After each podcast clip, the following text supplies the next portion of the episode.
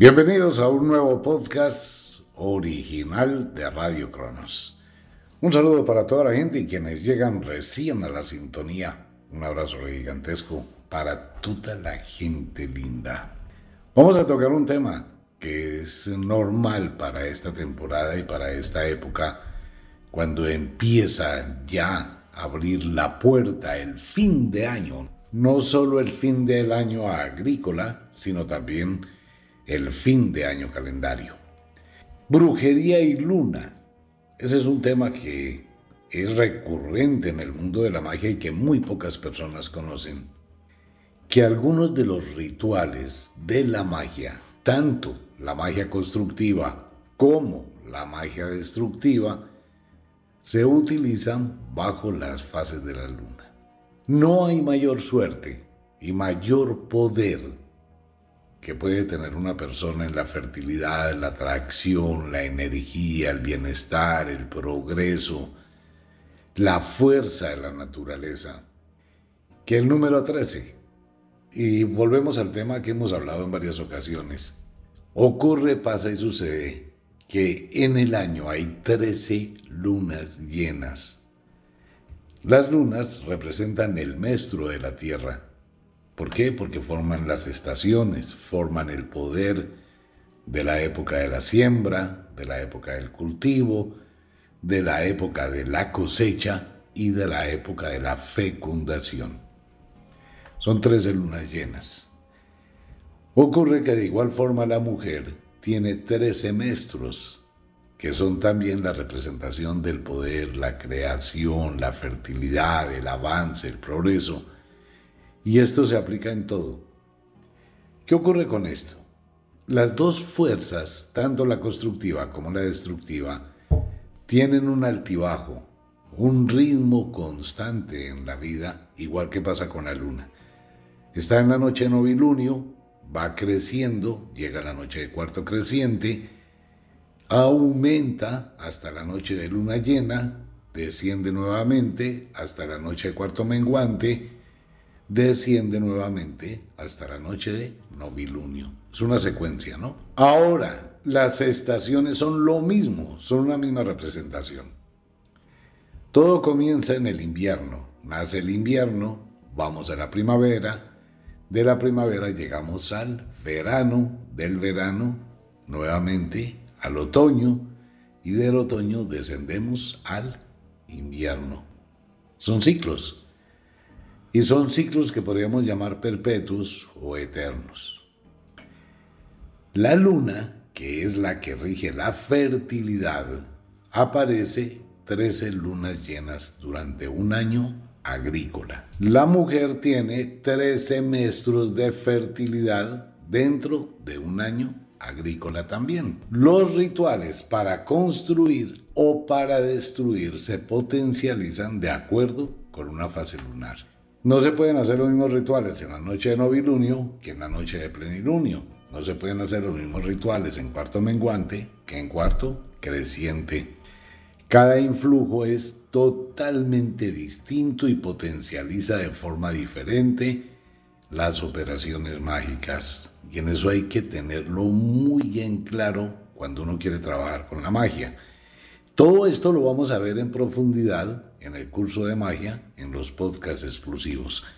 Cada partecita por cada parte. Por ejemplo, si está menstruando en cuarto creciente, ¿qué pasa si está menstruando en novilunio o en plenilunio? ¿Qué sucede?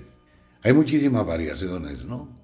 Si es lo mismo, si se menstrua en primavera, si el menstruo llega con una luna en verano, si el menstruo llega con una determinada luna en otoño, si el maestro llega con una determinada luna en el invierno. Y fuera de eso, pues si llega al inicio de la estación, en la estación, al final de la estación. Pues ahí empieza todo a cambiar. Y es como un reloj totalmente sincronizado. Y esa es la magia que hay que aprender. Es muy fácil. Las estaciones son fuego, tierra, aire y agua. Fuego es el verano, tierra es la primavera, aire es el otoño, agua es el invierno. La luna llena es el aire, cuarto menguante es la tierra, novilunio es el fuego y cuarto creciente es el agua. Si se da cuenta, lo mismo. Entonces todo eso tiene una sincronía. Lo que pasa y sucede es que la luna es la que ocupa las posiciones en el momento indicado y si el maestro se produce en esa luna, tiene máximo poder. Ejemplo, la noche de novilunio en el verano, no en el inicio ni al final del verano, sino dentro del verano. Mucha gente dice, no, es la luna llena. No, porque la luna llena representa el aire. El verano es el fuego, la noche de novilunio es el fuego. Por eso es que mucha gente hace rituales y no le funcionan. Cuando está el verano en la cúspide del verano, en su punto máximo, y llega la noche de novilunio y ese día la mujer está menstruando, el poder es máximo. Bien para construir, bien para destruir. Hablamos del poder de la magia, es en su totalidad máximo. En el caso del otoño, en el otoño es la única fecha del año donde en la cúspide del otoño, bajo la luna llena, que es la luna de los fantasmas, que es la luna que abre la puerta del misterio, que es la luna mágica del Samhain, que es esa luna de poder grandísimo donde hay penumbra, niebla, sombras y de todo. La luna llena de el otoño tiene un poder grandísimo, ¿no? Porque es el elemento aire, los pensamientos, los deseos, los anhelos, razón por la cual es la época de la siembra. En el invierno, en la cúspide más alta del invierno, hacia el 25 de diciembre, si tenemos una noche de cuarto creciente que esté con ese momento. En la primavera, cuando la luna está en cuarto menguante, en la cúspide primaveral. Mucha gente puede llegar a sugerir o a pensar que aprender magia pues es un complique, es un conflicto porque llega a tener algunas dificultades. Pero no es cierto. Es una cuestión simplemente de mirar el día a día de aprender a conocer fases lunares, estaciones y los rituales.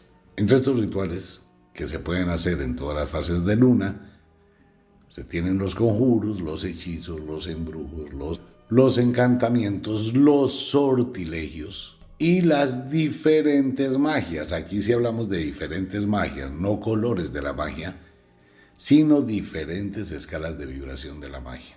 Hablamos de la influencia de la magia en el amor, en la atracción, en la limpieza de energías, en la suerte, en el bienestar, en el progreso, en el caos, en la tristeza, en la desgracia, en el sufrimiento y en la enfermedad. De todo eso hay magia. Hay magia para crear, magia para retirar. Son los complementos porque no puede existir lo uno sin lo otro. Como dice la abuela bruja, todo veneno tiene su antídoto, y todo antídoto tiene su veneno, o todo tiesto con su arepa, también es lo mismo. Bajo ese orden de ideas, cuando se conoce cómo actúa la energía lunar y cómo actúan las estaciones, pues uno encuentra el sendero del progreso. Ahora, la naturaleza existe, no lo podemos negar, la vemos, la sentimos, la podemos oler, la podemos tocar, la podemos palpar. No es algo imaginario. Ni tampoco es un dogma de fe. La naturaleza usted puede sentir las estaciones, usted puede percibir las estaciones, usted puede sentir el influjo lunar. Hay personas que sufren de los entuertos después del posparto, que le quedan entuertos, mujeres que le quedan dolores y que solo se le producen con la luna. Hay hombres que son lunáticos, que pueden llegar a tener determinadas alteraciones digestivas, mentales, musculares, neurológicas, que pueden llegar a sentir migraña, tanto hombres como mujeres. La migraña lunar puede enloquecer. De hecho, hay gente que se vuelve loca con la luna llena y en los frenocomios y en los manicomios se sabe que las noches de luna llena hay que sedar y hay que dopar más a los pacientes, se descontrolan. Entonces son cosas que son tangibles. Usted puede tener elementos de la primavera puede ver la primavera, puede sentir la primavera, puede llegar a estar ahogado en el fuerte verano, puede sentir los vientos huracanados del otoño y puede sentir el hielo del invierno. O sea, no es una cosa imaginaria. Si nosotros cogemos una mata, una planta que esté en una matera, y usted analiza con cuidado todo el mes, se va a dar cuenta que de acuerdo con la fase lunar, la planta va cambiando. A veces se abre, a veces se achica, a veces crece, a veces se encoge, porque ella y todas las plantas siguen el ritmo lunar. ¿Cuál es la razón? Pues la razón está básicamente en el traslado o la transición que tiene la savia de la planta. Cuando es luna llena, la savia sube hasta la cúspide a todos los tallos y a todas las hojas y a todas las ramas que están lejos de la raíz. Cuando hay plenilunio. Cuando empieza cuarto menguante, ella empieza a bajar la savia. Cuando llega novilunio, la savia está en las raíces y la mata se ve seca, amarillenta o de hojas quemadas. En cuarto creciente la savia vuelve a subir con una cantidad de nutrientes que son tomados de la tierra y en plenilunio la lleva hasta arriba. En otras palabras, la luna es el corazón de las plantas. Y se puede ver, se puede comprobar, esa misma energía afecta al ser humano. Razón por la cual hay lunas en que usted le va bien y hay lunas en las que usted le va muy mal. Solo que como usted no tiene percepción de qué fase lunar está ocurriendo, la gente ni siquiera mira eso, pues a usted se le pierde esa información y dice que tiene rachas de mala suerte o que tiene rachas de buena suerte. Y se hace un análisis de su vida pues todo llega exactamente igual, por rachas. Hay una época en que las mujeres tienen muchos admiradores. Hay épocas en que los hombres tienen muchas admiradoras. Hay otras épocas en que nada, nadie se acuerda de que usted existe. Pero para nada, porque son rachas.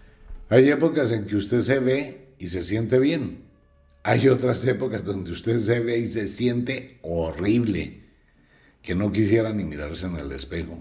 Hay momentos en que usted se levanta estimulado, con ganas de trabajar, con una dosis de hiperenergía, con unos pensamientos, con ilusiones, con proyectos, con cosas que entusiasman su vida. Mientras otros días se levanta depresivo, depresiva, triste, nostálgico, nostálgica, aburrido, abrumado. Ok, en las mujeres se percibe mucho más, pero no quiere decir que los hombres no tengan ese síndrome también. Las mujeres por lo que saben que van a menstruar, pero nuevamente reitero, el hombre también tiene un menstruo. Sí, es el menstruo lunar. A ver, lo que pasa es que la concepción del menstruo, la gente lo asocia única y exclusivamente con el fluido o con el sangrado, pero eso no es cierto. El sangrado es una causa del síntoma primario que es un cambio hormonal. El hombre también lo tiene y muy marcado. El hombre se pone de mal genio, se vuelve agresivo, se vuelve irritable, tiene una cantidad de conflictos, tiene un problema con su líbido, tiene una serie de situaciones de maluqueras, de malestar, se le dificulta levantarse de la cama, le falta la concentración, siente un hipercansancio, y tiene muchas dificultades. Es lo mismo, solo que el hombre, en ese concepto machista, pues va a decir, a mí no me llega el maestro. Pura carreta, porque sí le llega, igual que la mujer, es que no hay una diferencia entre el cuerpo del hombre y el cuerpo de la mujer. Mire, después de los 40 años llega el climaterio, tanto para él como para ella. Pero en un mundo machista solo se habla del climaterio de las mujeres. Pero en un mundo machista solo se habla del climaterio de las mujeres, y eso no es cierto. El hombre también tiene un climaterio. En las mujeres llega la menopausia o la premenopausia. En el hombre llega la preandropausia. En el hombre es andropausia y en la mujer es menopausia. Los síntomas son exactamente iguales, pero distintos en grado. Los síntomas son iguales. Malestar, calores, sudoración, cansancio, cambios emocionales, cambios temperamentales, irritabilidad, angustia, fastidio, incomodidad, falta de energía. Son síntomas similares. Pero el cambio hormonal es diferente. Ahí es donde a los hombres les empiezan a nacer los senos, ginecomastia, aumenta los estrógenos, bajan los, la testosterona. En la mujer aumenta la testosterona, empiezan a salirle vellos gruesos, empieza a tener un cambio en su piel, en su masa muscular, porque los estrógenos bajan y la testosterona empieza a aumentar. Entonces, entonces ¿qué pasa? que llega a la mujer la menopausia y en el hombre llega la andropausia. Y muchos hombres no tienen ni la más remota idea que les va a llegar la andropausia. Se vuelven malgeniados, fastidiados, fastidiosos, canzones. Por eso entran a la época los cuarentones. Igual que las mujeres, cuando llegan a los 40 años, y empiezan a tener sus cambios hormonales, tienen unas actitudes supremamente terribles. Hay que prepararse para esa edad. Cuando se llega a los 40, 40 y pico de años, si el cuerpo está cambiando, la gente quiere luchar por conservar la juventud y hacen una cantidad impresionante de físicas, pero físicas tonterías, no más.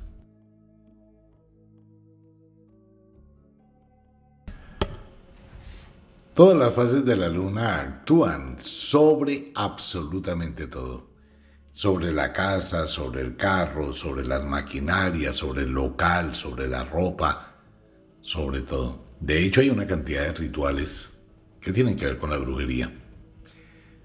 Cuando se utilizan prendas y se dejan en determinadas lunas. Esto viene del curso de magia, curso de alta magia a través de los podcasts. Prendas que se dejan a la luz de la luna. Si yo quiero que mi pareja le vaya bien, que tenga una semana de suerte, donde el dinero fluya, donde las cosas funcionen, tengo que coger cuac cuac, tengo que hacer con cuac cuac, y voy a utilizar estos elementos, pum, pum, pum, pum. Luego, ¿qué voy a hacer? Voy a colocarle la ropa que se va a poner al otro día al sereno de la luna, para que reciba la radiación. Eso va a ayudar muchísimo y va a tener el crecimiento. Llega a novilunio y en cuarto creciente empieza a ver el cambio. Todo eso tiene muchos factores que ayudan cantidades y esto lo saben las mujeres que eran agrícolas, lo saben los campesinos cuando dejan a la luz de la luna las semillas para rezarlas. Recordemos un viejo adagio de las abuelas. Y si usted tiene su abuelita, pues pregúntele qué le contaba la mamá de ella. Antiguamente no existían lavadoras en la casa como están hoy en día. Sin embargo, todavía hay gente que lava en el lavadero y cuelga la ropa. ¿Cuál era la frase clásica de la abuela hacia las cinco y media, a las seis de la tarde? Mi hijita, vaya y entre la ropa para que no se serene. Abuelita, pero está húmeda. No importa, pero éntrela para que no se serene, para que no la pique la luna. Cuando los lavaderos estaban a la intemperie o las piscinas que hacían las abuelas, tenían un palito al lado del lavadero con el que movían el agua para que la luna no las picara. El agua lunar, ¿no? Entonces había que mover el agua. Igual se hace con las piscinas. Mucha gente no hace eso. Y llegan y por locura se meten en una piscina que tiene agua lunada. Les empieza a dar malestar, se les mancha la piel, etc. Los brasieres que están humectados con leche materna. Los interiores que están humectados con flujo después de tener sexo. Si uno quiere atraer más a la pareja o quiere alejar la pareja. Entonces hay que saber en qué luna se hace, cómo se hace. Igual cuando se recolectan cosas de la naturaleza, se hace en determinadas noches, de determinadas lunas. Mire, una de las cosas importantes cuando se hace una poción bien hecha, no una cosa ahí por salir del paso, sino si se quiere hacer bien hecha. Uno busca las plantas y busca la persona que le provee las plantas para hacer determinados rituales. Así se hacía antiguamente y así se hace aún ahora. Entonces yo llamo a la persona que me distribuye las plantas. ¿Cómo estás? ¿Cómo vas? No sé qué. Necesito que me haga un favor. Necesito la lavanda recogida en cuarto creciente. Que no está ni mitad llena ni mitad agotada, sino en la mitad, pero subiendo hacia la luna llena. Tiene un poder esa lavanda para hacer determinadas pociones. Si quiero, puedo pedir la misma lavanda en cuarto menguante, que la recojan en cuarto menguante. Tiene la misma cantidad de savia, pero en descenso. ¿Sí ves la diferencia? Ok, la puedo pedir que me la recorten en la noche de luna llena o me la recorten en novilunio. Por ejemplo, con la mandrágora, cuando se hace el aceite de mandrágora, esa mandrágora debe ser recogida específicamente en una fecha. Porque hay momentos que uno no puede preparar un aceite cualquiera, porque no se puede recolectar las plantas. Cuando se hace una poción, se hace lo mismo. Una poción solo se puede fabricar bajo determinadas fases de luna. La bruja o el mago fabrica la poción, fabrica el perfume, fabrica el ungüento, fabrica el filtro, lo saca o lo deja en un sitio donde le dé la luna, hace el rezo, hace el conjuro y deja que la luna imprima en esa esencia su poder y ahí queda. Igual pasa con el agua. Lo que hemos recomendado muchas veces, el agua de luna de cuarto creciente, cuando está la luna cenicienta, si usted la deja esa noche al sereno, al otro día por la mañana le quita el hielo del frío, se toma un poquito o se lo aplica en zonas que esté adolorido, se va a dar cuenta de una mejoría sustancial. Eso es lo que tiene que ver con la luna. ¿Por qué a las mujeres, cuando están en dieta del parto, no las dejan salir a la luna?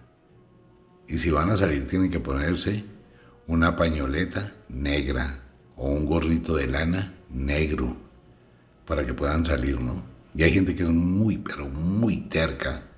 Hey, yo no creo en eso. Por ahí tengo una amiga. Ella es médico. Ya lo había comentado en algunas ocasiones en otros programas.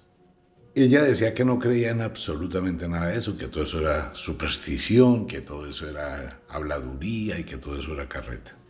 Cuando ella estaba en el cuarto mes de embarazo, eh, debió ir a la morgue a revisar un cadáver de un paciente X.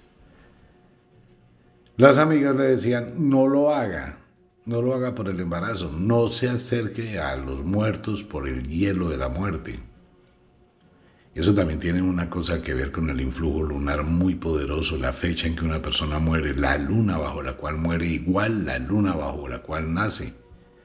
Eso no es casualidad. Hay unas leyes de la magia que rigen determinadas cosas. Y esta chica, pues, lo que pasa es que cuando se entra a la parte de la ciencia, la ciencia crea una barrera muy poderosa sobre estos temas. Y se fue para la morgue y de pronto retó tal vez mentalmente a la suerte.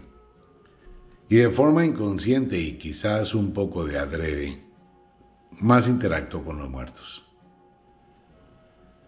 Siguió su embarazo, séptimo mes empezó a tener problemas, octavo mes problemas, noveno mes dificultades para el parto.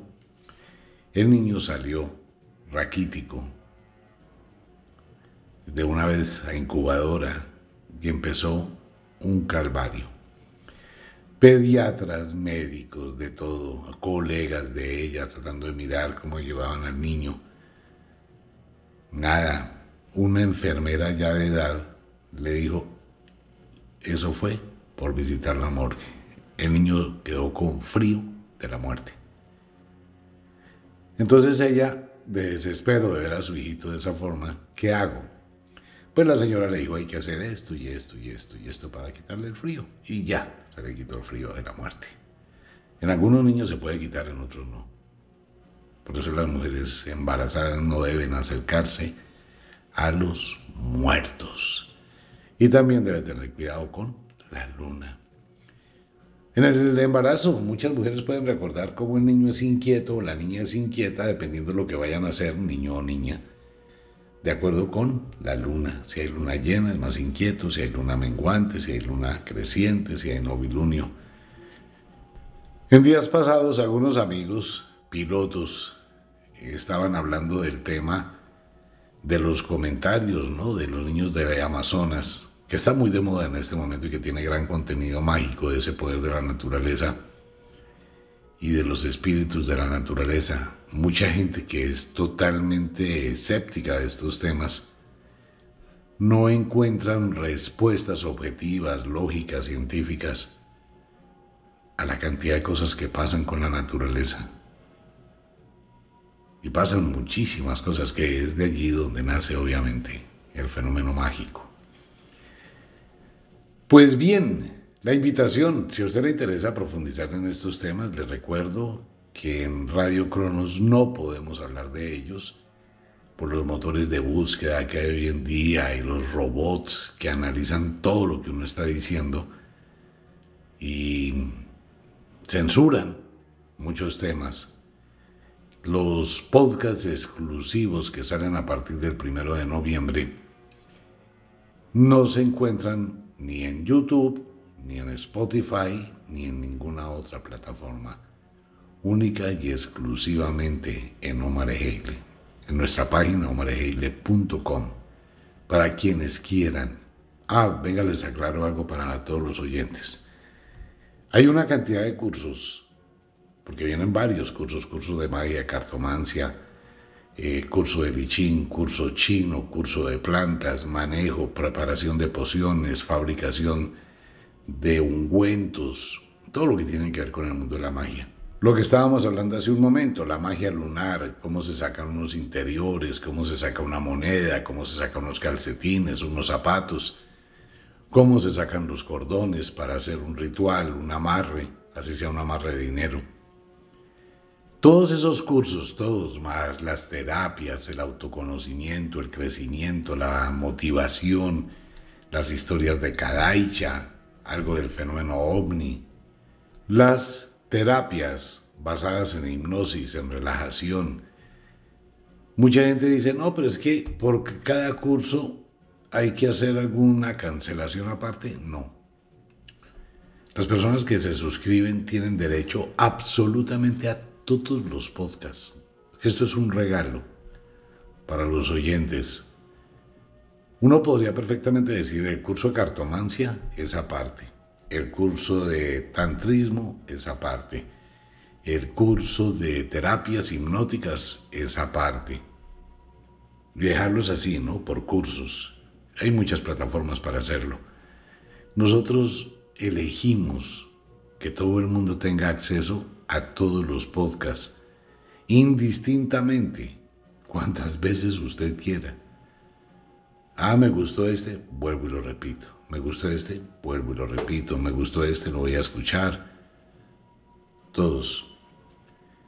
Eso solamente será podcasts exclusivos de Wicca, la Escuela de la Magia y Radio Cronos, a través de la página de Omar Heile. Omitar, ¿y qué pasa si yo los grabo? Pues usted puede hacerlo si eso quiere, pero va a perder el efecto, el sonido que es tan puro y tan especial, va a perderlo y no vale la pena hacer una cosa de esas. Esto es un mundo mágico que lo hacemos con todo el amor y entregamos eso con esa pasión por la magia y porque usted esté bien. Hacer ese tipo de actos, pues usted con su conciencia siempre va a estar mal. Siempre, ¿no? Hacer algo que le entregaron con amor y usted abusa de eso, pues ya de ahí para abajo, todo eso entra en conflicto en su vida. Es donde se inician las maldiciones, creadas por los actos de uno mismo, obvio.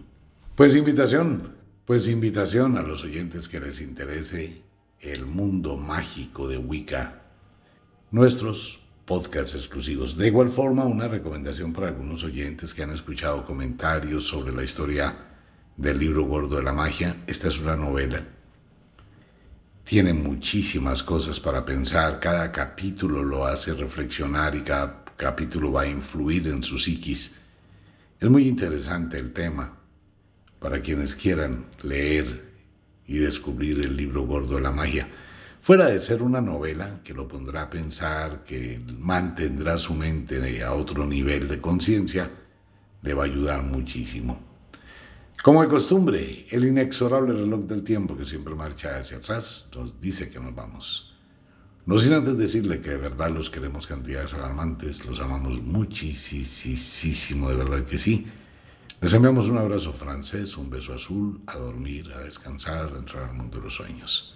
Si es de noche, duerma, descanse, trate de llevar pensamientos agradables en su mente al mundo de los sueños.